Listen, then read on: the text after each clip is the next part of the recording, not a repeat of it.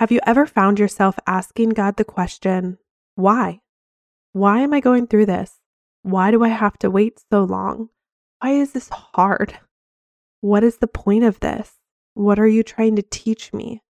All of these questions tend to bubble to the surface when we are trying to conceive, and it's been an extended period of time without the result that we're desiring, which is to get pregnant, to have a baby, to move on into motherhood. Or maybe it's to grow your family because you're dealing with secondary infertility. In today's episode, we're going to dive into a story from the Bible that I used to read all the time when I was a kid, which is just so crazy. But it truly talks about a little bit more with why. What is the purpose here that God is trying to do in our lives? So, without further ado, let's dive in.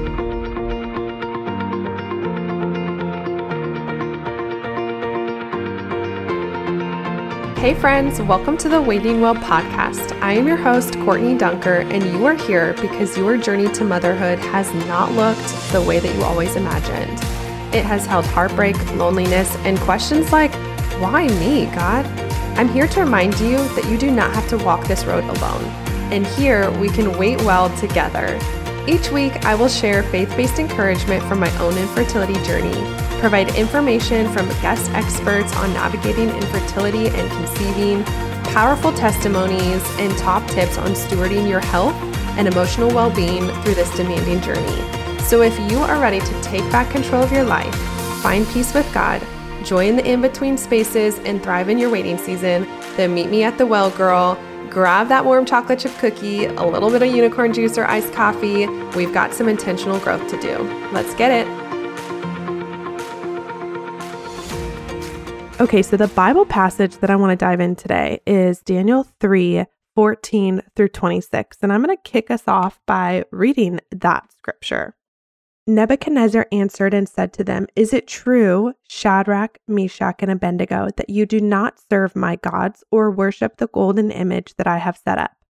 Now, if you are ready, when you hear the sound of the horn, pipe, lyre, trigon, harp, bagpipe, and every kind of music, to fall down and worship the image that I have made, well and good. But if you do not worship, you shall immediately be cast into the burning fiery furnace. And who is this God that will deliver you out of my hands? Shadrach, Meshach, and Abednego answered and said to the king, O Nebuchadnezzar, we have no need to answer you in this matter. If this be so, our God, whom we serve, is able to deliver us from the burning fiery furnace, and he will deliver us out of your hand, O king. But if not, be it known to you, O king, that we will not serve your gods or worship the golden image that you have set up. Then Nebuchadnezzar was filled with fury, and the expression of his face was changed against Shadrach, Meshach, and Abednego. He ordered the furnace heated seven times more than it was usually heated, and he ordered some of the mighty men of his army to bind them and cast them into the burning fiery furnace. Then these men were bound in their cloaks, their tunics, their hats, and their other garments, and they were thrown into the burning fiery furnace. Because the king's order was urgent and the furnace overheated, the flame of the fire killed those men who took up Shadrach, Meshach, and Abednego. And these three men, Shadrach, Meshach, and Abednego, fell bound into the burning fiery furnace. I'm going to stop there and I want to talk to a few points here in this story. So, number one, can you imagine you are sitting there and you are being faced with a life or death situation, and you have basically minutes to decide, the seconds to decide what you're going to do. And without a shadow of a doubt, Shadrach, they answer to him and they say, We have no need to answer you, as if it's not even a question to them. And they confidently say that our God, whom we serve, is able to deliver us from this burning fiery furnace. Do you hear the faith in that? Wow, to imagine sitting there and saying, I believe that I can walk into fire and that God can deliver me from being burned by this fire that you are about to send me to. And how often are we quick to doubt God's ability to see us through our conception journey that's not even as physically, well, it can be physically painful, but you think of burning alive, like my flesh burning alive. I can't even fathom that thought. Like that just makes me want to throw up. And to imagine, like, to face that and to confidently say, God can stop that. I like, He is able, He is capable of doing that. And that goes back to the episode where we talked about knowing the difference between faith and trust and knowing that trust is trusting God's character to follow through, to show up for us, right? Not just that He can do it, but that He will do it, right? And so I'm sitting here reading this and I'm like, wow, do I have that kind of faith with my conception journey? Do I believe that God will and God is able? Or am I spending so much of my time with God wrestling Him, questioning Him, asking Him why, asking Him if He ever will change the circumstances, and doubting, allowing doubt to build up in my heart and my mind about what He is capable of when it comes to my conceiving journey? Where am I? What side of the fence am I on? Because I'll tell you what, Shadrach, Meshach, and Abednego, they were very crystal clear with King Nebuchadnezzar. And they said, literally, he will deliver us. And even if he doesn't, we're not going to bow down and worship your golden idol. And I want a faith like that. I want a faith that says, I know that my God can do this. I know that my God can deliver me from this. Nothing has anything over my God. Like, I think of that fiery furnace and I'm like, that would be really hard logistically. Statistically, if you walk into a fiery furnace, you're going to be burned up. Hence, where it says that the people who, the soldiers who were bringing them to the furnace, they literally died just trying to put them in the furnace.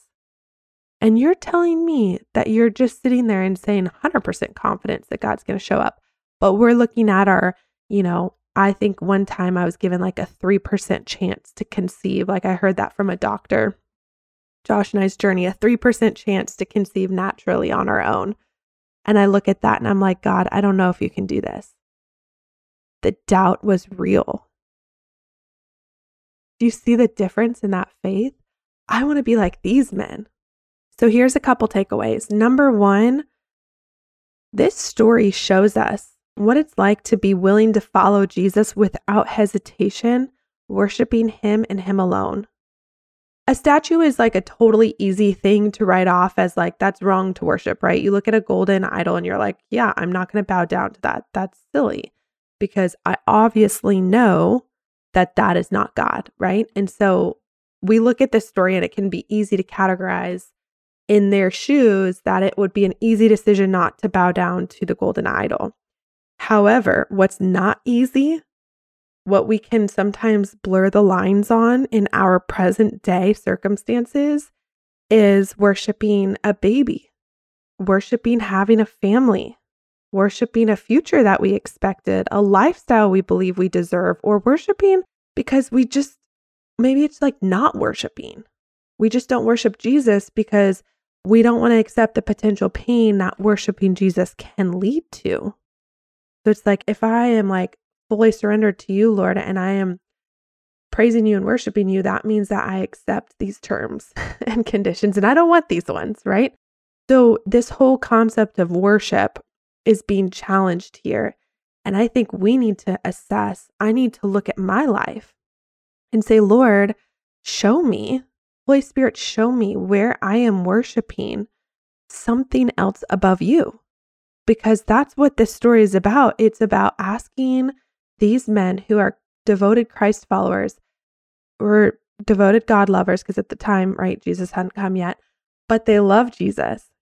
They're willing to follow the Lord and they're like, okay, I am willing my heart to be exposed and I will still choose God.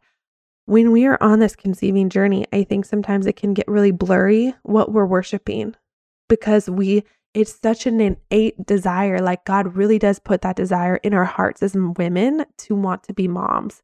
And I believe if you're listening to this, like you have that desire that's just like God given to want a mother and care and love something of your own, a little baby, right? But we have to be careful about these blurry lines. I looked up worship and I was like, let's just get a concept of like the definition of worship because I think we have in our mind what we think it means, But I just kind of wanted to put some more context to it. And it was saying that worship means to declare worth, to attribute worth, or to put it in biblical terms, we praise God, we speak or sing about how good and powerful God is. And I think sometimes we can worship and declare worth, attribute worth to motherhood. That's definitely worshiped in our culture. Types of motherhood, right? We have gentle motherhood, we have kind of the homesteading motherhood. It's it's all over social media to kind of market and niche down to specifically to motherhood. And we can put so much worth on that that we start questioning our worth as individuals, as women. I can't conceive, I feel shame. I can't conceive, I feel less as a woman. I am not pregnant, so I'm I'm not a mother and you start feeling like you're not as worthy. And that's also just a lie from the enemy because we're worshiping a definition of worth that's created by the world. The Lord has never told us in scripture as women that our worth is solely found in mothering. It is a blessing to mother. It does mention that children are a blessing, but God has been very clear to identify and to point to our worth being because He created us. We are His precious possession, regardless of if we ever become a mother. So our identity has been established through Christ. We don't have to question our worth as women on this journey of trying to conceive because we're simply not mothers yet. We can truly worship, declare worth, attribute worth, speak, sing about how good and powerful God is without Him ever answering that prayer to become a mom. Because our identity is through the resurrection of Jesus Christ. So when we look back at kind of identifying and, and going to the Lord in prayer, which is what I challenge you to do, go to the Lord in prayer and say, God, show me what I'm worshiping. What am I declaring worth to? What am I attributing worth to that I am placing above spending time worshiping you? Because on this journey, there will be different seasons. There were definitely seasons where I was prioritizing more worth in becoming a mom because I just was like thinking and questioning my worth, right? That was me putting too much worth into becoming a mom because I was in a downward spiral around my own worth. And that was built off motherhood instead of you know, who I am as a child of God. So, the second point that I want to dive into is that the enemy looks for multiple ways of tempting us. It's not just going to be one temptation, you pass the test and you move on, right? If we look back at the story, it says that Nebuchadnezzar, like at the start of it, he was asking them a second time. A little context backstory of this verse is that these three men were kind of favored by Nebuchadnezzar, and there was other, you know, people within the king's the king's cabinet, if you will. I feel like that's the best way I could describe it. But they're all connected to the king. They all work for him, and there was people that were jealous of them. So they recognized that these three are not bowing down to the golden idol as everyone was commanded to do. So they report or they basically like tattle on Shadrach, Meshach, and Abednego. When Nebuchadnezzar finds out about this, they are given a second time. And that's where the story picks up, where they're said, Now is your chance, bow down to the idol in front of us, or else death.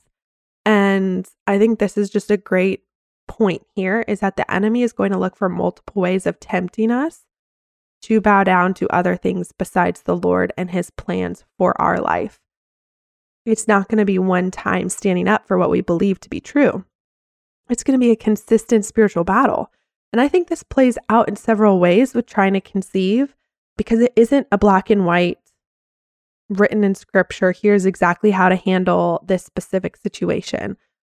Truly, this is a walk of faith, prayerfully trusting God on your conceiving journey to show you and your spouse decisions as you come walking into them. What does it look like to obey God in this decision? Is He calling us to move forward? Is He calling us to pause? Is He calling us to turn back around and go in a different direction? What is he calling us to do? And I believe that each couple is meant to navigate that in a different way than the couple next to them. We could be going through the exact same scenario and be given different answers.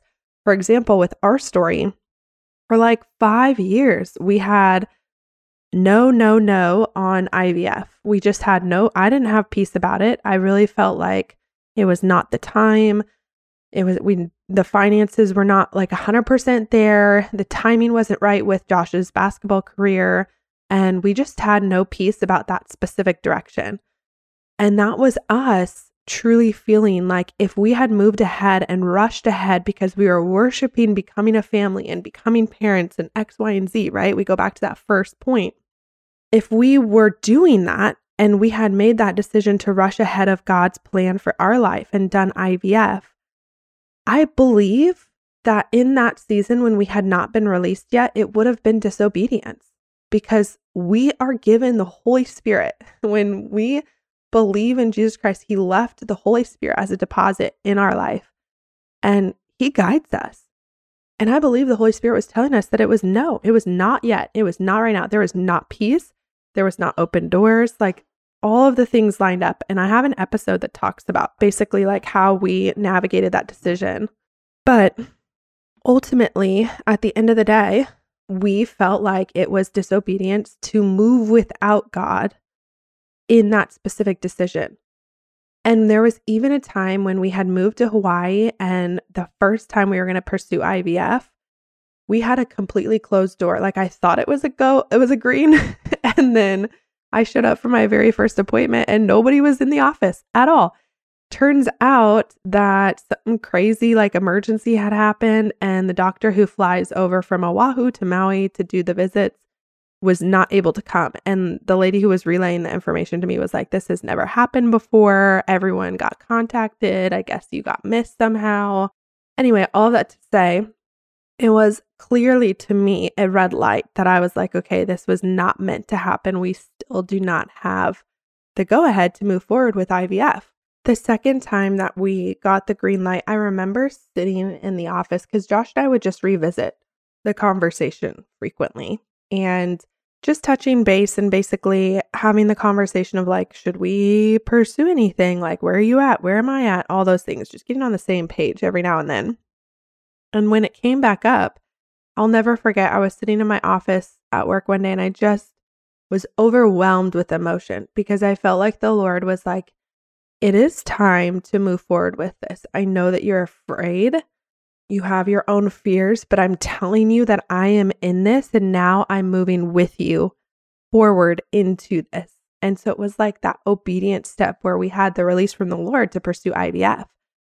But at the end of the day, us as a couple need to stay committed to what we do know is black and white through the whole conceiving journey. There are some pieces of the puzzle that are black and white for us according to scripture. Number one is the preservation of life, believing that life begins at conception. And that's biblical, right? And so as we navigated these decisions, it was not just obedience to what we felt the Spirit was leading us to and making those decisions as they come, whether it was uh, stop, go ahead, pause, turn around, move in a different direction, whatever. And then the black and white cases of it and, and making those decisions with the acknowledgement of like this is, these are our boundaries. We're not going to go outside of these boundaries as we do this and just knowing that the enemy is going to look for any opportunity to distract us, to get us to make a decision that is not of the Lord and that's why we need to be actively engaging with the Holy Spirit that He has given us. And that's the cool thing is like the Holy Spirit's our helper, right? But if we're not going to engage with Him and asking Him to move, to speak, to be with us, to give us wisdom, to show us what He what God's will is for us, we're not opening that door to the helper that we do have access to through Christ. The third point is knowing that our testimony can change everything. Working out our relationship with God is part of working out our salvation. It's kind of like conflict resolution, is kind of how I view it. Like, I feel like conflict comes up when you're trying to conceive because now you're starting to like have questions about God and you just like you just kind of have beef because you're just frustrated like what is going on and why are we where we're at? And we actually talked about this in our master class that we had a couple weeks ago and actually the master class is now available to purchase the replay and watch the master class and go through the homework and have a follow-up email from me you can actually purchase that for just $37 down in the show notes. You can click that link, get access right away to the class that we hopped on. But basically, we dove into our emotions within your trying to conceive journey because there are so many feelings that come to the surface. Not all of them are true. And we do need to take every thought captive and make it obedient to the truth, which is what Jesus has commanded us to do. And that's where we find peace. So, on that masterclass, I basically teach you how to get there and how to identify those things. So, anyway, back to point number three is that if we keep reading here in this story, we see that King Nebuchadnezzar is actually watching. So, they go in there and they're being burned up by the fire. Not Shadrach, Meshach, and Abednego, but the soldiers were. And he rose up and he went as close as he could. And he said, Did we not cast three men bound into the fire? And they all said, It is true, O king, we did. And he answered, I see four men unbound, walking in the midst of the fire, and they are not hurt. And the appearance of the fourth is like a son of the gods. Nebuchadnezzar came near to the door of the burning fiery furnace. He declared, Shadrach, Meshach, and Abednego, servants of the Most High God, come out and come here. They came out of the fire and the satraps, the prefectors, the governors, and the king's counselors gathered together and saw that the fire had not had any power over their bodies of these men. The hair of their heads was not singed, their cloaks were not harmed, no smell of fire had come upon them. Nebuchadnezzar answered and said, Blessed be the God of Shadrach, Meshach, and Abednego, who has sent his angel and delivered his servants who trusted in him and set aside the king's command and yielded up their bodies rather than serve and worship any God except their own God. Therefore, I make a decree any people, nation, or language that speaks anything against the God of Shadrach, Meshach, and Abednego shall be torn limb from limb, their houses laid in ruins, for there is no other God who is able to rescue in such a way. The king then promoted Shadrach, Meshach, and Abednego in the province of Babylon. Okay, is that not crazy? Like, not a hair on their head was singed. The Lord had not only unbound them, but protected them in the fiery furnace.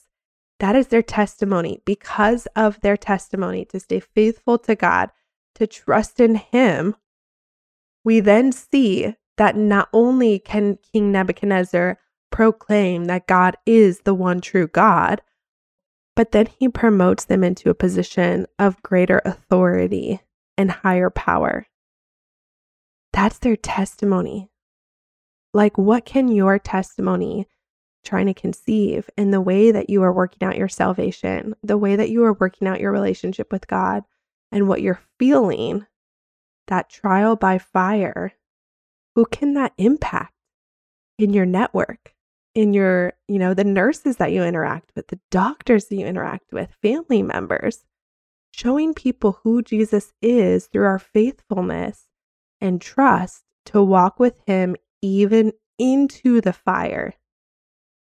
Because we know that the testimony of being able to show people who Jesus is is greater than avoiding any pain for the sake of losing souls in the kingdom of heaven. At the end of the day, that's our calling, right? So, how incredible is it that not only did they trust God to show up and know that He was able, Jesus did show up. He was in there with them, protected them, not a hair on their head. And as a result, the king was able to then worship God. So that domino effect is huge. But then he makes a new decree about this God. And then he promotes these three. They went from execution to promotion in a hot second, literally hot, right? Isn't that wild? Like, what can your testimony do? Which leads us to the fourth and final point. What's on the other side of your faithfulness? What's on the other side of your faithfulness? These three men went into the fire in a foreign land after being refugees. Babylon is not their home, they're Hebrew. And they went there and they're living there already, existing in a culture that is not their own, navigating it with such grace to stay faithful to God, their Father, who they know to be the one true God. They are faced with a decision of life or death, and they choose life with Christ, physical death, here according to human standards. The Lord protects them. God shows up in a way that no one has ever witnessed before.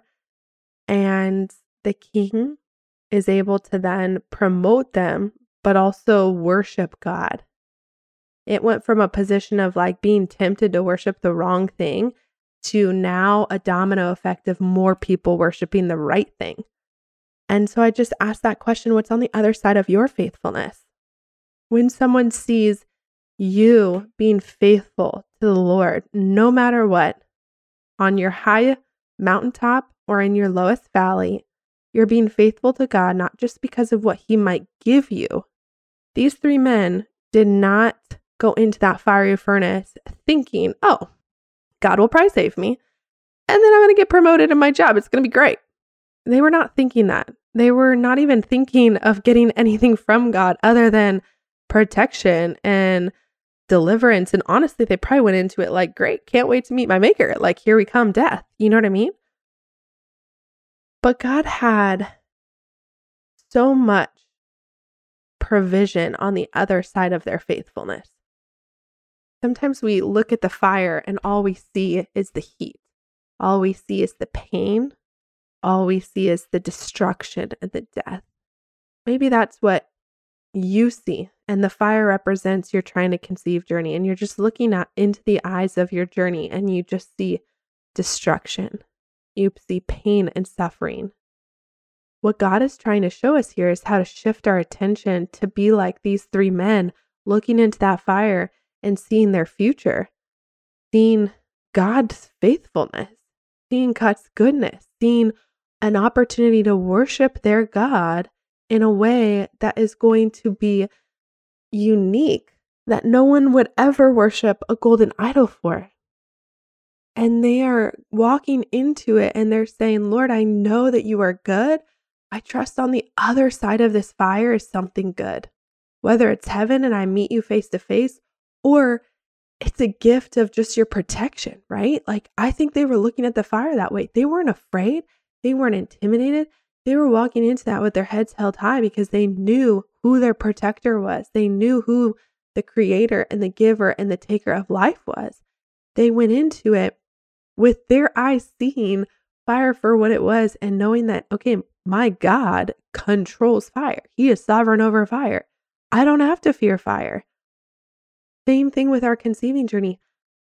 You can look at it and say, I don't have to fear being childless. I don't have to fear never becoming a mom because I know who is the creator and the giver of life and I trust his goodness. And I just want to ask you, like, what could be on the other side of your faithfulness? I never in a million years would have ever thought that Josh and I would be staring down the barrel of welcoming baby number two two kids in two years. Like that just, we went from never conceiving for six years to now being two kids in two years. What's on the other side of your faithfulness? The journey of being faithful to God, no matter what, knowing His word to be true, that when you are trusted with a little bit, He's going to trust you with much. These men were given an opportunity to be faithful to God, to witness to who he is, his character, to be a witness of that. They trusted God's character. That's why they walked into the fiery furnace instead of choosing to bow down to the idol. Are you trusting God's character for him to be who he says he is? Because their decision to do that was able to prove that God was true to who he is. He delivered them. And they were able to be promoted in a job like, okay, I thought I was going to die today, but now I'm overseeing a very important job. Like, okay, here we go. Moving on, on to the next. So just imagine what does God have for you? At the end of your valley, that's why we named Highland Highland, because she was our Highland. She was the end of the valley, our high mountaintop experience. It was what was on the other side. She was the other side of our faithfulness. And now we're about to welcome baby number two in a couple of months. I want you to have the hope that there is another side to your faithfulness. There's another side to this valley and the Lord is going to see you through just like He did. He's showing up every single day. Even when you don't feel it, ask Him to show you where He is because He can literally walk you through this valley without a single hair on your head being singed. That's what He can do with your journey. He can protect you, He can guide you, He can love you, He can pour into you and provide for you. but it's our decision on how we approach it. It's our decision on how we are walking into the furnace. Are we be- being willing to follow Jesus without hesitation, worshiping Him and Him alone, not worshiping other things above Him, including becoming a mother? Are we prepared for when the enemy is going to give us temptation after temptation? Are we navigating this journey with the Holy Spirit guiding us each step of the way? Are we looking at our testimony and saying, Lord, who is going to be impacted by this? I am ready to have conversation. I'm ready to be used on this mission field within the medical field. I'm looking for opportunities to deposit your truth amongst the people that I meet on this journey. And I'm trusting you that there's another side to this faithfulness. On the other side, I will see what you have for me. Just like Shadrach, Meshach, and Abednego were pleasantly surprised by the Lord's faithfulness and generosity after the furnace, I believe that you will be generous with me after my valley.